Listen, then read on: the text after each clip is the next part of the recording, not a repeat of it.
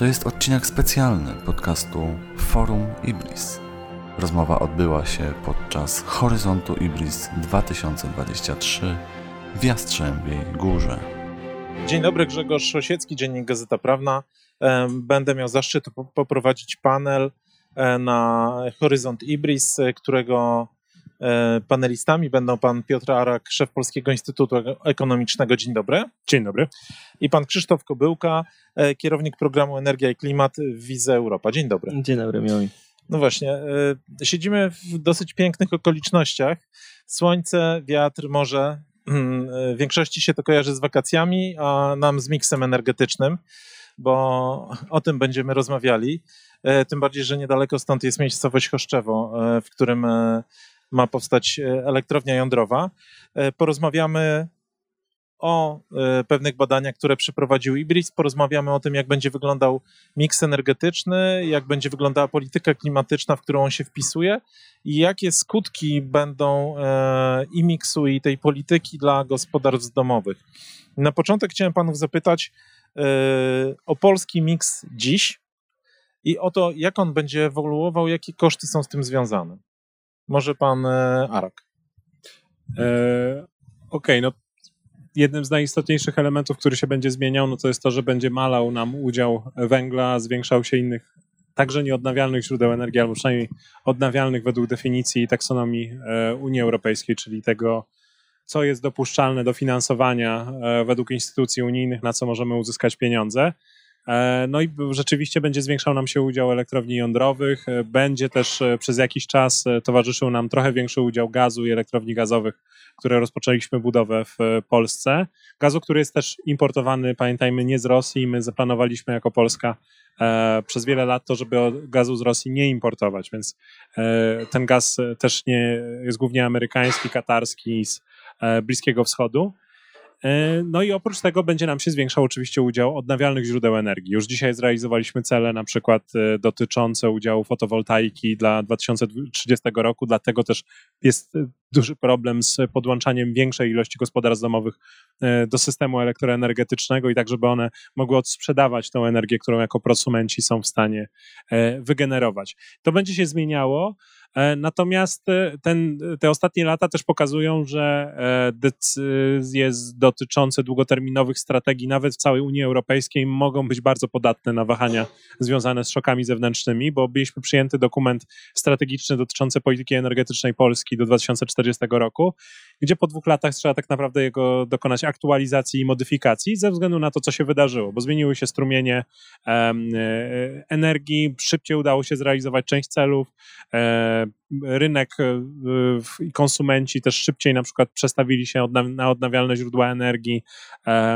Proces e, inwestycyjny dotyczący na przykład elektrowni jądrowych, ale małych, modularnych e, został rozpoczęty i też tych zapowiedzi dotyczących realizacji projektów prywatnych, jak i publicznych jest więcej. No i istnieje jakaś szansa, że uda się je zmaterializować w tym horyzoncie prognozy. No to wpływa na wszystko, że niby bardzo stabilny obszar elektroenergetyki e, ulega modyfikacjom w ciągu ostatnich lat. No i trzeba pamiętać, że to nie tylko u nas, wszystkie kraje musiały mhm. po, po wojnie, rozpoczęciu się wojny w Ukrainie, e, agresji rosyjskiej w Ukrainie, e, tak naprawdę zmienić swoje plany energetyczne. W to nie chcę wchodzić, ale to jest kierunek, w którym będziemy szli. I najistotniejsza e, kwestia, która tu się pojawia, to mówi się o kosztach związanych z transformacją energetyczną w przypadku Polski, czy też innych państw europejskich. Natomiast są to wydatki inwestycyjne. Alternatywa czyli ścieżka, powiedzmy, status quo, w którym nie dokonujemy inwestycji, nie idziemy w kierunku budowania elektrowni jądrowych, nie idziemy w kierunku budowy mniej emisyjnej gospodarki, e, która jest w stanie konkurować na jednolitym rynku europejskim produktami, usługami, e, być elementem łańcuchów dostaw e, z Stanami Zjednoczonymi i Europą, są wyższe. To, to, to za chwilę pewnie do tego wrócimy, ale tu pana Krzysztofa chciałem zapytać, bo mm, tu słyszeliśmy, w którym kierunku się zmieniamy i e, że koszty alternatywne są wyższe, to jakie są te niealternatywne? Ja widziałem, że EY jest, e, była taka ocena w maju chyba, że transformacja energetyczna e, Polskę do 2030 roku miałaby kosztować ponad 130 miliardów euro. A jakie są szacunki pana? E, to znaczy tak, może zacznijmy od początku. Faktycznie, e, jeżeli chodzi o tra transformację, to e, musimy mm, w ciągu tych 30 lat, kiedy będziemy dochodzić do neutralności klimatycznej, wydać trochę więcej środków na inwestycje. I tutaj faktycznie w porównaniu z tym scenariuszem ba bazowym, w którym byśmy nic nie ro robili, wygląda na to, że te inwestycje rok do roku będą nas, nas kosztowały około 2% więcej, bo tak jak tutaj już. Pan, 2% PKB, tak? 2% PKB, tak. I to mówimy jakby o wydatkach e, i firm, i państwa. Tak, tak. E, tutaj nie mówimy o wydatkach ze środków publicznych, ale o całym procesie transformacji, czyli nie tylko o elektroenergetyce, o energetyce, ale również o transporcie, e, o budynkach, E, i e, innych e, sektorach, na przykład przemysłu. Więc głównie ten koszt dekarbonizacyjny to jest ukryty w wymianie floty samochodowej. Tak? Więc tak naprawdę większość tych kosztów, które, które będzie stanowić transformacja, to będzie po prostu wymiana floty samochodowej. To jest około dwóch trzecich E, tej całej kwoty, która sięga 7-9 PKB, tak? A te do, do, dodatkowe koszty to jest e, te 2%. No bo jeżeli byśmy się nie dekarbonizowali, to i tak byśmy musieli kupować samochody, i tak byśmy musieli e, te elektrownie. Czyli rozumiem, budować. że będziemy kupowali samochody, które będą pewnie trochę droższe, tak? Na tej Dokładnie tak. A ten drugi koszt, o, o którym Państwo już mówili, to jest właśnie ten koszt operacyjny, czyli koszty systemu paliwowego. E, w tym momencie importujemy bardzo dużo węgla, bardzo, dużo gazu i bardzo dużo ropy dla sa samochodów. W, w miarę postępowania transformacji będziemy tych paliw potrzebować dużo mniej, bo energię będziemy produkować u nas. No tak? bo właśnie to jest, to jest chyba największy... Tylko jeszcze do tego dodajmy, bo mówi, tutaj jest tak rynek konsumencki i jeszcze dodatkowo elektroenergetyka, to znaczy koszty wydatków inwestycyjnych e, w systemie elektroenergetycznym są znacznie większe niż koszty wybudowania nowych, innych alternatywnych źródeł energetycznych. To znaczy gdybyśmy utrzymywali na um, remonty tych samych mocy wytwórczych energii e, w elektrowniach, które są w Polsce, te koszty by były wyższe niż gdybyśmy e, budowali i e, szli w kierunku na przykład to znaczy, elektrowni jądrowej. To, to już chyba no, no, to pewnie tytułem przypisu, ale rozumiem, że i tak nie, nie ma sensu ewentualnie remontować elektrowni węglowych, które mają już 50 lat, jak już, to trzeba by stawiać nowe, tak? Gdyby ktoś zdecydował się w ogóle na taki kierunek, mm, chyba już się nikt nie zdecyduje przy tych realiach ekonomicznych, ale mm, e, to chciałem zapytać w takim razie, skąd te pieniądze? No bo 2% PKB, pan mówi, że gros tego to transport, tak? E, no ale to jest kwestia, jeżeli chodzi o inne koszty. E, wcześniej Piotr Arak mówił o tej, tej barierze, na którą się fotowoltaika właśnie e, natknęła, to znaczy na, na barierę sieci przesyłowych. Rozumiem, że jakby nas czeka olbrzymi proces inwestycyjny dotyczący którego celem powinno być no, zupgrade'owanie całego systemu elektroenergetycznego, bo też uniezależnianie się od importu paliw kopalnych oznacza to, że będziemy musieli produkować dużo więcej energii, żeby zaspokoić te same potrzeby. Tak?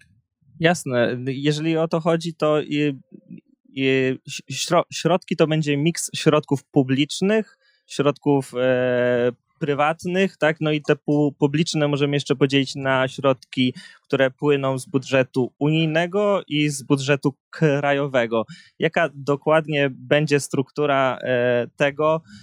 Ciężko przewidzieć. Na pewno w tym momencie z naszych analiz wynika, że do roku 2027 te środki publiczne e, rozkładają się między e, między 1 do 2, czyli na każdy miliard przeznaczony z budżetu krajowego mamy dodatkowe 2 miliardy z budżetu europejskiego. Do tego dochodzi jeszcze KPO, czyli Krajowy Plan Odbudowy, jeżeli by się... Dochodzi, bo to tak bardzo powoli dochodzi. Bardzo powoli dochodzi, jeszcze te środki nie zostały uruchomione dla Polski. E, i, I one sięgają no, dla energetyki, jeśli się nie mylę, około 33 miliardów e, euro to ja chciałem panów e, zapytać, e, zacznę od Piotra Raka tym razem. Ibris przygotował taki sondaż specjalny do naszego panelu. To są trzy pytania. Pierwsze z nich dotyczy właśnie tych pieniędzy na transformację energetyczną. Skąd pana, pani zdaniem w większym stopniu powinny pochodzić środki pieniężne przeznaczone na walkę z konsekwencjami zmian klimatu? 68% mm, ankietowanych odpowiada, że z budżetu Unii Europejskiej 12% e, z budżetu Polski. Z, zaskoczony pan wynikiem? Nie, nie bardzo, tylko problem polega trochę na tej odpowiedzi, to znaczy, że zaznaczenie e, Unii Europejskiej jako źródła pieniędzy, wiedząc, że my jesteśmy członkiem Unii Europejskiej, więc budżet Unii Europejskiej jest naszym budżetem i Polska też płaci składki członkowskie e, jako państwo członkowskie w Unii Europejskiej, Mało tego, w przyszłości, jeżeli będzie wystarczająco bogata, będzie płacić więcej pieniędzy do budżetu Unii Europejskiej niż z niego wyciągać. Oczywiście, czym innym jest trochę transformacja energetyczna. Z tego powodu też Polska otrzymała e, dosyć duży pak, dużą kopertę na, w ramach KPO na przeprowadzenie transformacji energetycznej i te kryteria związane z e, dostosowaniem systemu energetycznego w poszczególnych krajach są oczywiście też brane pod uwagę. Czyli w momencie, w którym cały budżet Unii Europejskiej będzie szedł w kierunku zielonym, transformacji energetycznej, tworzenia mechanizmów, które będą zwiększały efektywność energetyczną e, w um, szeroko, pojętym, szeroko pojętej gospodarce, no to pewnie też ta koperta pieniędzy będzie szła bezpośrednio z tym oznaczeniem climate policies, czyli polityk klimatycznych, jakichś, które będą implementowały poszczególne kraje. To mówiąc, nie dziwi mnie ta odpowiedź, no bo my chcemy, żeby w związku z tym, że e, dla części e, pewnie polskiego społeczeństwa proces związany z transformacją energetyczną jest niejako zewnętrzny. E, my nie mamy tak naprawdę dużej debaty wewnętrznej dotyczącej tego, czym jest neutralność klimatyczna. To nie jest temat, którym e, się dyskutuje, nie wiem, przy rodzinnym stole, e, czy też jest to temat głównych wydań gazet codziennie na przykład. To nie jest kwestia, którą wszyscy się ekscytujemy. Zupełnie inaczej jest w Europie Zachodniej. Ta debata publiczna tam daleko już odjechała. W sensie na przykład konkretne rozwiązania dotyczące polityki klimatycznej z tym, czym się różnią poszczególne ugrupowania polityczne e, w, w ramach e, nie wiem, państw, chociażby wśród państw nordyckich, ale też trzeba pamiętać, że pojawiają się różnice co do tego, w jaki sposób sfinansować właśnie tą transformację energetyczną. I tu pojawiają się głosy o dalszym luzowaniu reguł fiskalnych w ramach Unii Europejskiej, luzowaniu pomocy publicznej, czyli tego, żeby państwa były w stanie więcej z własnej kiesy dopłacać pojawiają się pomysły dalszej emisji wspólnego europejskiego długu, czyli e, obligacji, które będą, będzie de facto emitowała Komisja Europejska w imieniu wszystkich państw członkowskich e, i które później e, będziemy zgodnie z udziałem naszym w budżecie spłacać. Przeprowadzając transformację. Co też z perspektywy polskiej na przykład może być korzystne, bo jesteśmy nie aż tak dużą gospodarką i mniej ważymy w tym torcie, więc ewentualne benefity będą szły w kierunku kraju, który będzie przechodził transformację energetyczną i będzie mógł skorzystać z tego dodatkowego strumienia pieniędzy. Więc odpowiadając, że e, Unia Europejska za to zapłaci, jest w tym dużo prawdy, natomiast to nie będą wszystkie środki. E, I nie można powiedzieć, że tylko i wyłącznie wyemitowane euro w obligacjach unijnych przeprowadzą transformację energetyczną w naszym kraju. Ja rozumiem, że taka odpowiedź może być też zdroworozsądkowa, w tym sensie, że jak słyszymy, jakie wydatki nas czekają na przykład na obronność, to być może gdyby Unia nas odciążyła w tych wydatkach, byłoby bardzo miło, ale na pewno w 100% nie odciąży. A, a w ilu Pana zdaniem? I jak Pan ocenia ten wynik sondażu? Co Pana w tym uderzyło? E, to znaczy, ja dalej będę utrzymywać, że jednak transformacja e, w tym momencie oraz jakby w przyszłych latach e, będzie ciągnięta jednak środkami mm, prywatnymi tak, e, no już w tym momencie odnawialne źródła energii są po prostu rynkowo tańsze i e, mamy dużo projektów, które utrzymują się bez wsparcia ze strony państwa. E, no i pojawia się ich coraz więcej. Powiedzmy, ta taki, ten taki moment przełomowy to był no, około roku 2019. Więc w tym momencie pojawia się dużo na przykład kon kontraktów CPPA, e, czyli takich kon kontraktów e, bilateralnych między pro producentem e, energii a ja, ja, jakimś odbiorcą i one się finansują bez e, wsparcia państwa. Mamy też po prostu projekty, które sprzedają energię na spocie, na, czyli na ry rynku no widzimy teraz taką, potrafią. Tak się wtrącę. No widzimy mhm. teraz taką wojnę trochę medialną w kontekście kampanii wyborczej, gdzie z jednej strony są publikowane jedne grafiki, które pokazują, jak Polska ma wysoką cenę energii, energii, gdzie jest pokazana cena na spocie, z drugiej strony inne grafiki, które pokazują, że w zasadzie nasze gospodarstwa domowe mają cenę preferencyjną w porównaniu z innymi, gdzie są pokazywane ceny taryfowe.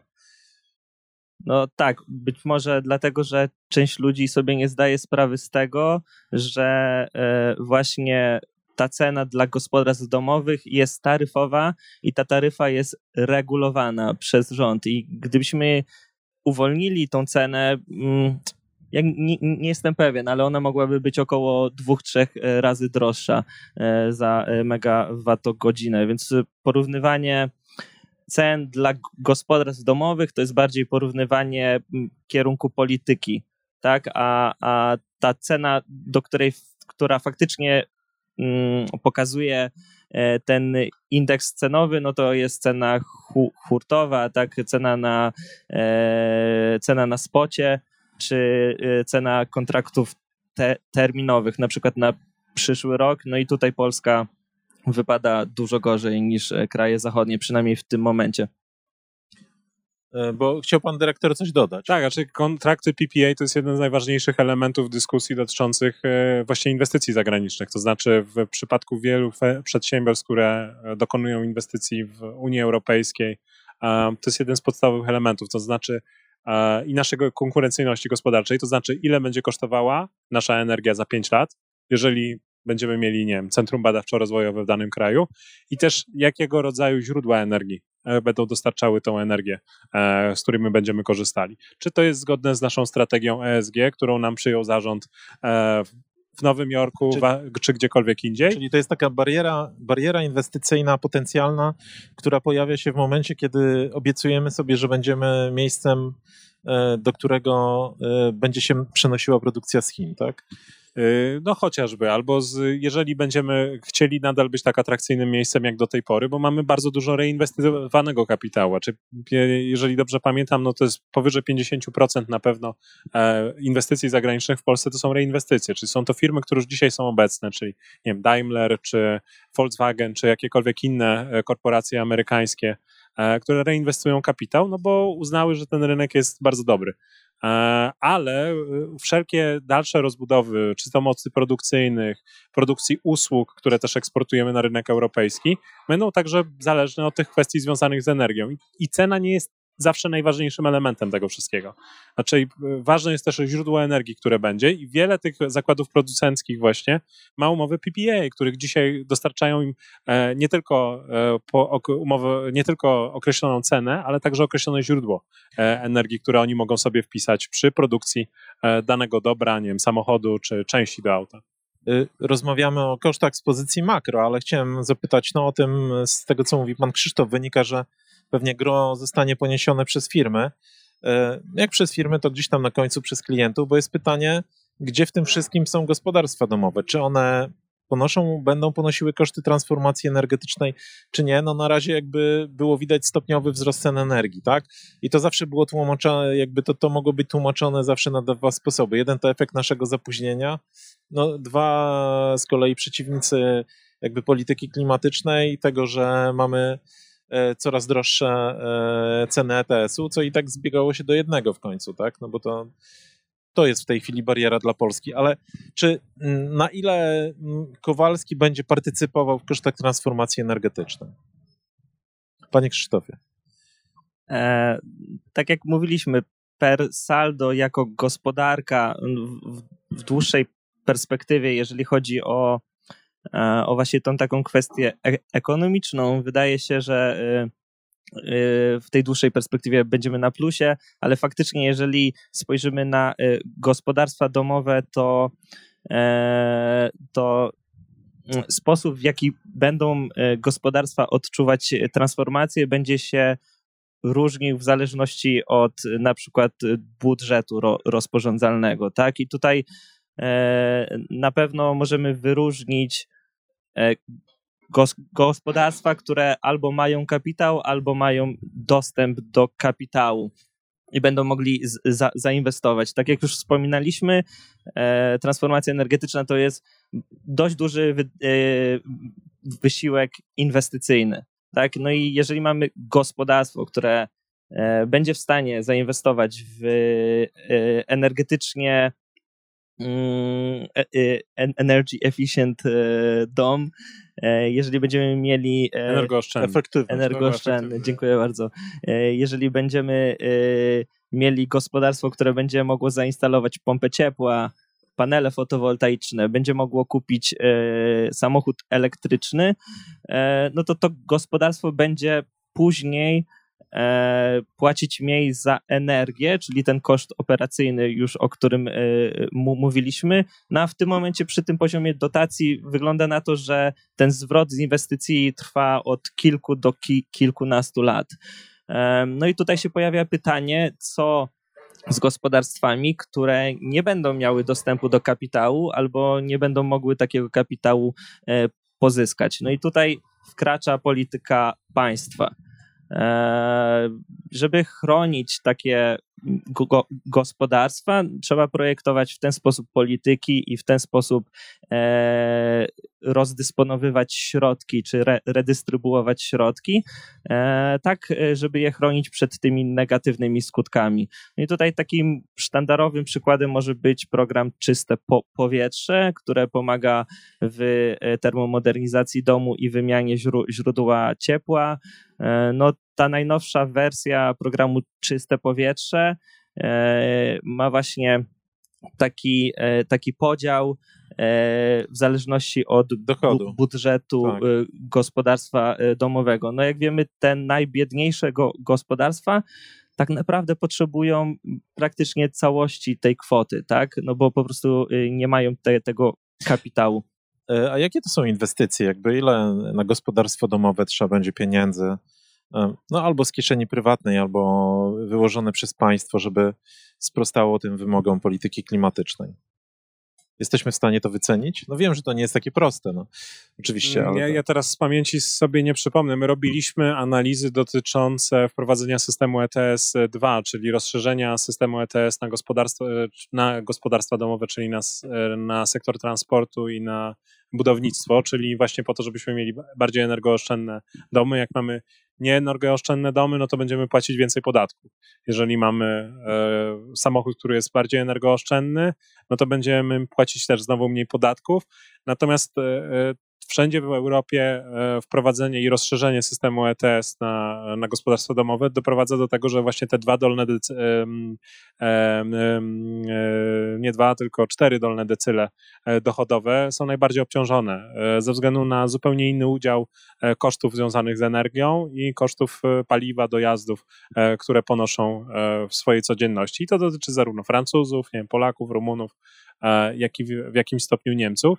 E, jest to związane z tym, że e, Polska ma tu szczególny problem, bo podobnie jak państwa Europy Południowej, e, mamy niewystarczająco dobrą izolację domów zrealizowaną w naszym kraju, więc te normy na przykład, które teraz będą wprowadzane w najbliższych latach dotyczących emisyjności budynków, będą zupełnie inne dla każdego kraju i my mamy bardzo dużo po prostu domów, które nie są wystarczająco dobrze ocieplone, mają straty ciepła, co ogólnie kosztuje. Kosztuje w momencie, w którym energia energia jest tania, albo relatywnie tania, nie jest problemem. W momencie, w którym właśnie są dodatkowe opłaty wprowadzane odgórnie, które mają zmniejszyć emisyjność, no to sprawia, że te, te opłaty są duże. No i ja mam ten z tym problem, z tymi rozwiązaniami, które są, będą wprowadzane, że to jest zakładanie, że każdy jest homo economicus, jest w stanie racjonalnie podejmować decyzje, wymienić piec, podjąć racjonalną decyzję ekonomiczną, odłożyć pieniądze, prawda, wziąć kredyt, zastanowić się nad tym, jak ma to zrealizować, co wiadomo, że się nie wydarzy. E, I pewnie to będzie wymagało znacznie dalej, dalej idącej interwencji publicznej niż się wydaje legislatorom na poziomie unijnym e, i wydaje mi się, że też będzie powodowało ogromny odpór społeczny. Już jak mówimy o badaniach społecznych, że to będzie powodowało, że takie ruchy no, żółtych kamizelek, prawda? które były we Francji pewnym takim pierwszym sygnałem, one będą częściej się pojawiać e, w Unii Europejskiej, bo po prostu ludzie, okej, okay, deklaratywnie zgadzają się, żeby ponosić wyższe koszty energii, żeby mieć zieloną energię, ale potem się okaże, że jakaś część społeczeństwa nie bardzo e, no, się na, te, na, to zgadza. Tym bardziej, że tak jak pan mówi, tak, no to wymaga określonego poziomu kompetencji jeszcze, pewnej oceny. E, oferta na, na dostawy różnego rodzaju e, czy fotowoltaiki, czy pomp ciepła, czy różnych innych sprzętów jest, tak? No, firmy z chęcią je sprzedadzą, ale pytanie, na ile właściciele domów, czy, czy nie wiem, właściciele mieszkań będą w stanie skorzystać z oferty, która będzie faktycznie do tak, nich dopasowana. To mówimy bo... nie o osobach, które mogą mieć pompy ciepła, no tak. tylko które dzisiaj opalają węglem. Więc ta, ta transformacja z osób będzie stopniowa, tak? będzie bardzo stopniowa w, w, takim sensie, że to jest o wiele większe wyzwanie e, w, i rozwiązanie ja, ja pamiętam, że problemu. w zeszłym roku już, zanim się zaczęła wojna na Ukrainie, był przypadek, były przypadki osób, które no, na Śląsku, tak, emeryci, którzy mieli w ramach programu e, rządowych czyste powietrze wymieniane e, piece węglowe na piece gazowe. Jak gaz skoczył, okazało się, że jest problem. W tej chwili e, mieliśmy rekordowe wyniki w sprzedaży pomp ciepła w zeszłym roku bodajże. E, w tej chwili pojawiają się no, przypadki osób, które przeszły na pompy ciepła i są zdziwione tym, że na przykład ich rachunki są wyższe niż e, płaciły wcześniej. I pewnie to wynika bardzo często z niedopasowania jakby akurat tej pompy do danego mieszkania może ze złego bilansu, no, z braku kompetencji, o której panowie mówili, ale na pewno jakby to będzie jeden z poważnych problemów. I a propos tego, co pan dyrektor mówił, e, mamy taki sondaż, czy pana pani zdaniem polskie gospodarstwa domowe stracą, czy zyskają na przystosowaniu Polski do zielonej gospodarki? 38% e, mówi, że stracą, 35%, że zyskają. Nie wiem, trudno powiedzieć, 27% takie trochę salomonowe wyroki, tak? Panie Krzysztofie, jak pan to ocenia? Tak, e, dość e, wyważone. No ja myślę, że to wszystko zależy e, na pewno od interpretacji tego, jak, jak rozumiemy zyskiwanie i stratę. Tak, I, I, ja rozumiem, że na pewno większość respondentów zakładam, że zrozumiała to jako taki zysk finansowy albo stratę finansową. No i faktycznie tutaj po prostu mamy e, dość duże ró, ró, różnice, tak? Czyli mamy gospodarstwa domowe, które na pewno zyskają i gospodarstwa domowe, które mogą stracić, o ile nie zaprojektujemy odpowiedniego wsparcia e, ze strony no, rządu, re, regulatora, tak? I tutaj był e, wspomniany już system ETS-2, czyli takie opłaty za emisję, które w tym momencie funkcjonują w energetyce, w przemyśle, a, a ten system zostanie rozszerzony teraz w trochę innej formie na gospodarkę. No, tu musi paść ta nazwa Fit for 55, tak? Fit for 55, tak, to jest jakby część tego pakietu. E, no i, i to zostanie rozszerzone na paliwa transportowe, no i na ogrzewanie budynków, tak. No i w ramach tego sy systemu będziemy mieli taki E, fundusz e, re, redystrybucyjny, tak? czyli be, be, będzie po, pobierana opłata i, i później ta opłata będzie e, w społecznym funduszu klimatycznym oddawana, tak? Więc jakby z perspektywy Polski będzie bardzo ważne to, jak ta e, opłata, e, jak e, ten fundusz będzie działał, co dokładnie w tym funduszu będzie. Już jeszcze odpowiadając na to pytanie, co myślę o tym sondażu, no wydaje mi się, że przede wszystkim przede wszystkim to pokazuje, że jeszcze nie mamy takiej wspólnej wizji na temat tego, jak to powinno wyglądać i, i być może część gospodarstw domowych po prostu nie wie, jak ma y, się y, zachować. Tak więc tutaj, tutaj na pewno jest bardzo duża e, rola nas jako think tanków, jakichś instytutów, ale również pana me, mediów w tym, żeby informować o tym, jakie zmiany nas czekają i jak mogą zyskać te gospodarstwa domowe, tak? No bo część osób, które mówi, że te gospodarstwa domowe stracą, tak naprawdę może nie zdawać sobie sprawy, ile szans jest na, na to, żeby poprawić swoją sytuację.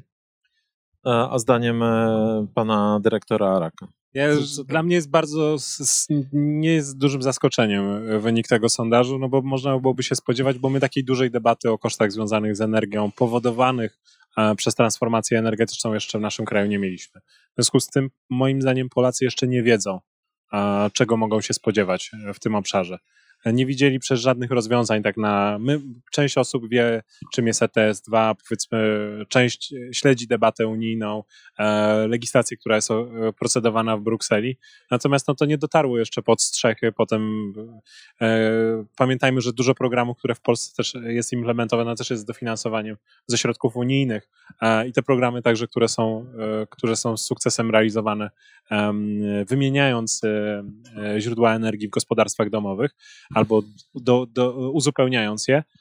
Więc my, my tak naprawdę jesteśmy dopiero przed tą dyskusją, która w wielu krajach się już rozpoczęła w momencie, w którym część dodatkowych zielonych podatków e, wprowadzono. no i część z części musiało się nawet rządy wycofać. Ale ro, rozumie pan te obawy? No, jeżeli mamy jednak, jest niewielka przewaga e, tych, którzy no, mają przede wszystkim obawy. Ja, się nie dziwię. Znaczy, tak jak powiedziałem, moim zdaniem e, obszar gospodarstw domowych jest największym wyzwaniem w całej Unii Europejskiej. W momencie, w którym realnie ktoś będzie musiał do rachunku dopłacić więcej, tylko i wyłącznie dlatego, że jako Unia Europejska realizujemy strategię Europejskiego Zielonego Ładu, będzie dużym testem tego, ile Europejczyków faktycznie popiera implementację polityk dążących do neutralności klimatycznej. To będzie największe wyzwanie e, kolejnej pewnie Komisji Europejskiej, która e, w przyszłym roku rozpocznie swoją kadencję i będzie implementować razem z rządami europejskimi te poszczególne elementy pakietu. I zobaczymy, jak ta implementacja będzie przechodziła, bo ja wcale nie jestem pewien, czy to będzie bardzo łatwe i proste i czy nawet ten okres implementacji się nie wydłuży. A to, to ciekawe, to, to poproszę, żeby się panowie pokusili e, jakieś słabe miejsca tego pakietu. Co się może okazać takim krytycznym e, punktem, który no, nie zyska akceptacji albo którego wprowadzenie może być trudne? Tak naprawdę w tym momencie e, wydaje mi się, że te kwestie związane z gospodarstwami domowymi i ETS-em e 2 e, będą takie chyba najbardziej newralgiczne Czyli dla mieszkania, nas. tak? Po prostu. Mieszka budownictwo. A... Mieszkania i samochody. Tak, i, i to, bo to, to wygląda w tym momencie tak, że e, za ETS płacimy w rachunkach za prąd, Natomiast tak jak już tutaj wspominaliśmy, mamy e, dość e, sztywną taryfę, która jest mrożona na pe pe pewnym poziomie i gdybyśmy faktycznie jako gospodarstwa domowe płacili e, tą rzeczywistą cenę i rząd by nie do, dopłacał z naszych podatków do tego prądu, no to y, wtedy, wtedy byśmy faktycznie mogli zobaczyć, jak bardzo społeczeństwo chce tej y, zielonej transformacji i czy jest w stanie płacić po prostu dodatkową cenę, e, tak żeby, żeby prowadzić ten zrównoważony rozwój. No bo tak jak już tutaj wspominaliśmy, e, to jest dodatkowy wysiłek w tym mo momencie, ale dla nas za 30 lat, za 40 lat, jakby y, mamy wizję tego, żeby mieć ten y, system paliwowy ta tańszy, żeby energia była po powszechna i żeby y, wszystkim żyło się lepiej. Piękna wizja, tak piękna wizja. Piękna wizja, tak, ale konsumować mniej, wydawać mniej, używać więcej produktów e, no więcej razy, kupować mniej produktów, wydawać więcej na proces inwestycyjny. No bo to też oznacza, że potencjalny, potencjał gospodarki Unii Europejskiej może się zmniejszać. Oczy, jeżeli nie będą realizowane projekty inwestycyjne na przykład. I to jest w projekcjach OECD, to znaczy, że realizując e, jednak e, politykę dążącą do zrównoważonego rozwoju, możemy redukować potencjał gospodarczy przez mniejszą konsumpcję wewnętrzną w ramach Unii Europejskiej. No bo to przechodzimy płynnie do kolejnego punktu, który dotyka właśnie tego, o czym Pan powiedział. Eee, jak, jak się będzie miała do ograniczeń e, konsumpcji ta polityka? E, w jakim kierunku nastąpią te ograniczenia? No, samochody, o tym mówiliśmy przed chwilą, ale w jakich jeszcze kierunkach? To znaczy, na ile się nam może zmienić model życia? Ja tu przytoczę kolejny sondaż. Czy w trosce o środowisko naturalne był, byłaby, czy byłby pan, pani w stanie płacić więcej za żywność? 38% byłoby w stanie płacić więcej za żywność, 43% e, nie, 19 trudno powiedzieć. Jak to, jak to panowie oceniacie? Yy, zacząłem mówić, to pozwolę sobie kontynuować. To jest tak, że zmiana nawyków konsumenckich postępuje częściowo, bo jeżeli patrzymy sobie na te e, deklaracje młodszej części też e, osób w tym sondażu, a także w innych badaniach tego typu i też w ogóle jak w Polsce zmienia się postrzeganie polityki klimatycznej, odpowiedzialności, E, za klimat ogółem e, e, na świecie, rośnie u nas poziom akceptacji tego i te młodsze osoby najprawdopodobniej już dzisiaj konsumują w zupełnie inny sposób, to znaczy, że kupują i trochę inne produkty. Istotne jest to, żeby firmy miały nie tylko, nie wiem, kawę fair trade, która... Żeby były zielone, tak? Żeby były zielone, Ogólnie żeby mówiąc. nie powstawały z udziałem, nie wiem, pracy dzieci, żeby i żeby ten łańcuch dostaw też był bardziej zielony i nie wykorzystywał um, no właśnie pracy niewolniczej i czegokolwiek innego, co jest e, e, jednak niezgodne z prawem albo ogólnie przyjętym e, dobrym zachowaniem, byciem dobrym człowiekiem. I dzisiaj ci konsumenci są gotowi zapłacić tę premię. To znaczy, mamy produkty, które są na tych samych półkach i one mają konsumentów i mają specyficzne grube, grona odbiorców. W Europie Zachodniej jest tego jeszcze więcej. Um, I pewnie będzie się to poszerzało wraz z tym, jak ta, ta, to kolejne pokolenie będzie się starzało i wchodziło w swoje lata 40., 50. i zmieniało e, też to, jaka jest całkowita oferta na rynku e, dla, dla konsumentów, e, ponieważ będzie oczekiwać czegoś, czegokolwiek innego. I to samo, pojedziemy do marketu w innej części Europy, zobaczymy trochę inne produkty, bo konsument ma już inny zwyczaj. E, mamy zaimplementowaną, nie wiem, dyrektywę e, dotyczącą sortowania e, plastiku i jakby konsumenci się przystosowali do tego, że tak jak kiedyś w Polsce też wymienia się wszystkie butelki. I to jest, jest do przeprowadzenia. Nie wiem, czy na aż tak ambitną skalę, jakby chciała Komisja Europejska. To znaczy, żeby w wielu obszarach zmieniły się nawyki e, konsumentów, żebyśmy rzeczywiście latali tak dużo mniej, żeby dodatkowo opodatkować lotnictwo e, na terenie Unii Europejskiej żeby e, kolej była popularna tak samo przynajmniej jak samoloty, gdzie w wielu częściach świata gdzie nie ma tak rozbudowanej, czyli części Europy, gdzie nie ma tak rozbudowanej siatki połączeń transportu publicznego i nie ma alternatywy na przykład dla samochodu, no to i tak czy siak to będzie tam ten samochód elektryczny. E, którym trzeba będzie dojechać. No i on też będzie musiał mieć infrastrukturę, ładowarki, etc., etc.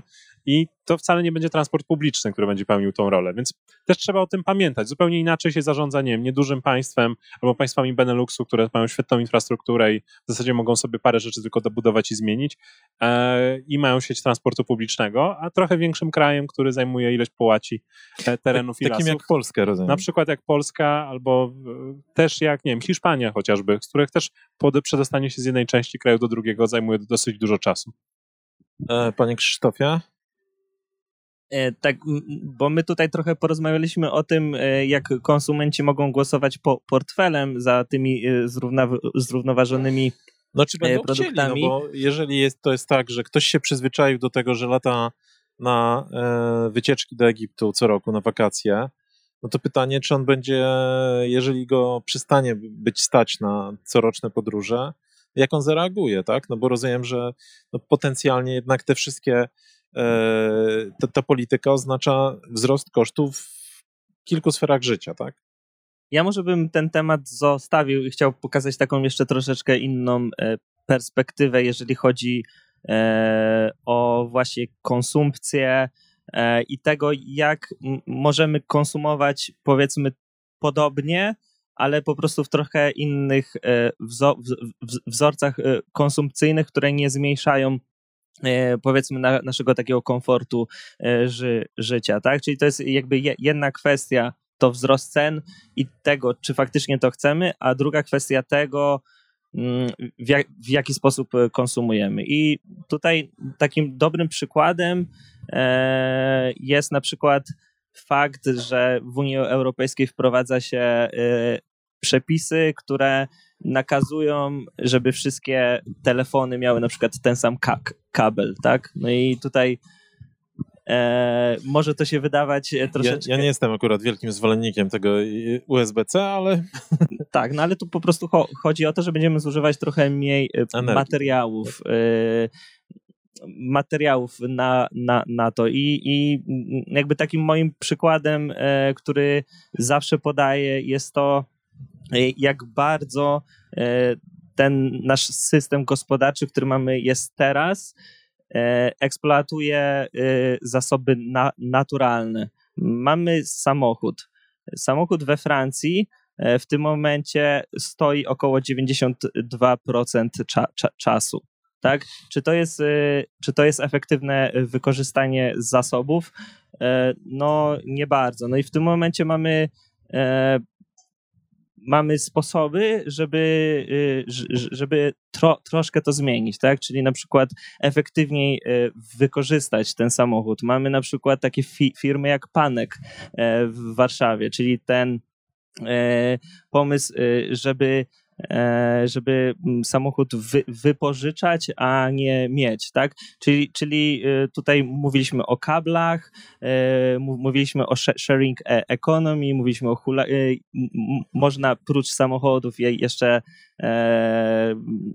wypożyczać hulajnogi, można wy, wy, wypożyczać ro, rowery, tak? Czyli nie wszystko musimy po, posiadać, no i to sprawi, że będziemy w efekcie konsumować mniej, konsumować mniej zasobów naturalnych, ale też energii.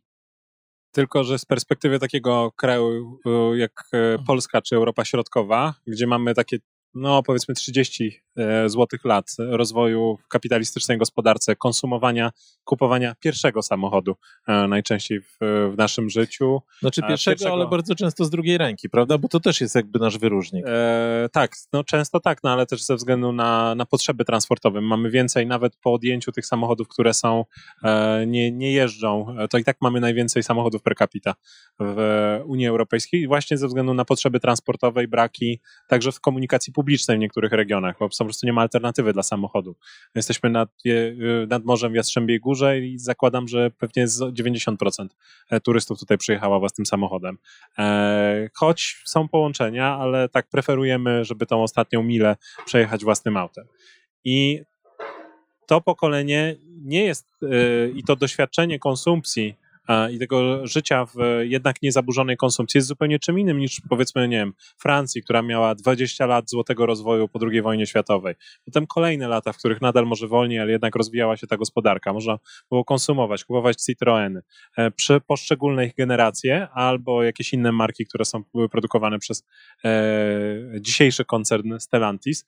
E, I e, to, e, my tego nie mamy. Znaczy w sensie nasycenia konsumpcją przez lata. I to jest też problem, na który no jakaś, zwracają... Jakaś połowa społeczeństwa pamięta pewnie jeszcze rzeczywistość kartkową, tak? Reglamentacyjną po prostu. No. A część z tych rozwiązań, o których mówimy, w których pojawia się centralny planista w postaci Komisji Europejskiej, mówi o tym, że nie będziemy latać samolotami, bo jest tego, będą trzeba je bardziej opodatkować, bo dzisiaj nie płaci się od paliwa lotniczego podatków, że trzeba zmniejszyć liczbę samochodów na drogach, e, że trzeba wprowadzić jakieś regulacje, które coś wprowadzą, no to ludzi, którzy mają tą wolność konsumowania niezaburzoną przez 30 parę lat, no to nóż się otwiera pewnie w kieszeni i się nie dziwię, no bo czemu my mamy dzisiaj e, mniej kupować, w związku z tym, że Brytyjczycy, Francuzi i Niemcy emitowali przez 150 lat, a my nawet nie mieliśmy wpływu e, na decyzje do końca gospodarcze podejmowane na terenie Polski. No tak, to jest, to jest dylemat, tylko że pewnie tego dylematu sami nie rozwiążemy. No bo mm, Aczkolwiek to na tym, znaczy rozumiem, że na tym punkcie będą powstawały tutaj napięcia w kolejnych latach, tak? Znaczy będzie taki konflikt między tą gospodarką, o którym trochę panowie mówili, tak? Bo pan mówił o tej zmianie nawyków młodego pokolenia, pan mówił o tym, a to się trochę wiąże, tej kulturze użyczania. Znaczy, że dzisiaj wszystko się tam użycza i mieszkania się często wynajmuje, i samochody, i tak dalej. I to, to faktycznie jest coś, co pewnie pozwalałoby e, bardziej racjonalnie gospodarować zasobami, no dopóki wszyscy nie chcieliby skorzystać z tego samego. Tak, ale to też pamiętajmy, że to powoduje jednak tworzenie innowacji w gospodarce. Ja mówię tutaj o tych negatywnych aspektach i tym, czemu pewnie duża część ludzi może e, negatywnie nie zgadzać się na przykład z, z takim podejściem, które jest prezentowane, ale e, powstaje ogromna szansa. Czyli kolejny rozwijający się sektor, w którym mamy nie wiem, większy udział używanych, dobrych produktów z drugiej ręki. E, serwisy takie jak Vinted, e, to jest w ogóle chyba litewska firma, które wesz, wchodzą na kolejne rynki europejskie. Szereg produktów, które i podejścia właśnie do reuse'u, czyli kolejnego używania różnych produktów na, na rynku, a nie po prostu wyrzucania czegoś, co przestało być e, używane, mm, no też ma sens. Tak samo jeżeli chodzi o samochody. Czy fabryka aut przyszłości, w której mamy z jednej strony produkcję aut elektrycznych, ale z drugiej strony na przykład e, kompletny refurbishment, czyli tak jak naszego własnego e, używanego przez no, co dziesiątego chyba Polaka iPhone'a albo inny telefon, e, e zabieramy do punktu, który jest w stanie wymienić i wyczyścić praktycznie, sprawiając, że telefon jest jak nowy, to samo będzie się czekało z samochodami, które będą oferowały koncerny, czyli z jakimś autem, pewnie nie tym z dolnej półki, ale z jakiejś średniej półki. Będziemy mogli wjechać, wymienić tapicerkę, wyczyścić e, i wymienić wszystkie części, tak że on będzie praktycznie nowy i nadal będziemy w stanie z niego e, korzystać. E, co część ludzi i tak zawsze robiła, prawda? Bo były takie osoby, które nie sprzedawały samochodów i mają te same auta, jak chociażby, nie wiem, Warren Buffett, który jeździ starym Volvo, jeżeli dobrze pamiętam, e, albo innym jakimś starym autem, bo to też właściciel Ikei. E, wiem, że pamiętam, że, że miał podobne zwyczaje konsumenckie, natomiast oczywiście nie można ludziom zabrać do końca wolności w wyborze tego, co oni chcą kupić. Tak, ale można właśnie do tego zachęcać. No i pojawiają się takie modele usługowe, na przykład w, w niektórych e, biurowcach zamiast e, wła, właściciel zamiast kupując windę, kupuje e, tak naprawdę usługę wwożenia lu, lu, ludzi, tak? Czyli winda należy do pro, producenta, który te windy obsługuje i serwisuje. Co to zmienia? E, no, zmienia to, że jakby w najlepszym to y, do pro, pro, producenta na, na, należy, żeby, żeby ta winda była spra, sprawna, tak? Czyli, czyli to sprawia, że e, chcemy produkować y, rzeczy nie tylko, żeby je sprzedać, ale żeby fu funkcjonowały, bo jak nie będą funkcjonować, to my, my musimy je naprawić. I to są takie e, nowe mo modele, które się po pojawiają i które sprawiają, że e, tej e, konsumpcji będzie mniej. E, zbliżamy się do końca, to ja panów na koniec zapytam o dwie rzeczy, bo no, no mówiliśmy o modelu konsumpcji, o gospodarstwach domowych, polityce klimatycznej. No, to wszystko też jest związane jakoś z rynkiem pracy. To znaczy, Chodzi mi o to, czy ta zmiana modelu gospodarczego, bo w tym kontekście dużo się mówi o konkurencyjności unijnej gospodarki. Czy ta, jak ta zmiana modelu gospodarczego, jaki następuje na kontynencie, wpłynie na rynek pracy w Polsce, na stabilność zatrudnienia? E, co tu się pojawi e, nowego? Czy tu są jakieś zagrożenia? A może szanse? Oprócz tego, że będzie rynek dla osób zajmujących się energią jądrową. E, czyli tu akurat odpowiedź jest dosyć prosta. To jest ogromna szansa, jeżeli chodzi o e, miejsca pracy. My dzisiaj nie mamy techników obsługujących e, ładowarki elektryczne i budujące, wykonujących instalacje ładowarek elektrycznych. W sensie ktoś chce, szuka pracy, proszę. Jest to jeden z obszarów, w których mamy kilka tysięcy przynajmniej E, brakujących etatów. E, I w innych obszarach związanych właśnie z e, utrzymywaniem tej nowej gospodarki, zielonej produkcji niektórych produktów, powstają, powstają potencjalne i to zarówno te niskie E, stanowiska, które wymagają tylko przekwalifikowania, jak i te wyższe dla inżynierów, chociażby jak to, że będziemy kształcić pewnie inżynierów zajmujących się energia, e, energią jądrową e, w Polsce na potrzeby elektrowni, które u nas będą działały i potencjalnie też zasilających firmy, które będą oferowały czy brały udziały w produkcji i budowie energii, elektrowni jądrowych na innych, w innych krajach europejskich albo też na świecie, bo takie mamy e, kontrakty z, z Amerykanami i Koreańczykami potencjalnie. Mm, więc tu jest ogromna szansa na to, żeby stworzyć w ogóle nowe firmy, nowy biznes. Mamy szereg firm w Polsce, które projektują e, farmy wiatrowe, najczęściej na rynku europejskim, nawet nie w Polsce. E, więc tu jest ogromny potencjał i najlepszym dowodem niech będzie to, co szybkie przestawienie wajchy w Ameryce, kiedy przeszła tak naprawdę pierwsza legislacja na poziomie Senatu czy na poziomie kongresu, w którym przyjęte zostały przepisy dotyczące pomocy publicznej e, przy realizacji projektów e, w zielonej energii, to stworzono, jeżeli dobrze pamiętam, około 40 tysięcy nowych miejsc pracy e, w Stanach Zjednoczonych. czyli w ramach realizowanej polityki przemysłowej i interwencji w, w tym obszarze, tak naprawdę tworzy się kompletnie nowe miejsca pracy w tych stanach, w których często ta praca była mniej popularna, bo ze względu na procesy globalizacyjne e, tamte rynki pracy utraciły konkurencyjność. Powiedział Piotr Arak, dyrektor Polskiego Instytutu Ekonomicznego i pan Krzysztof e, Kobyłka e, na zakończenie.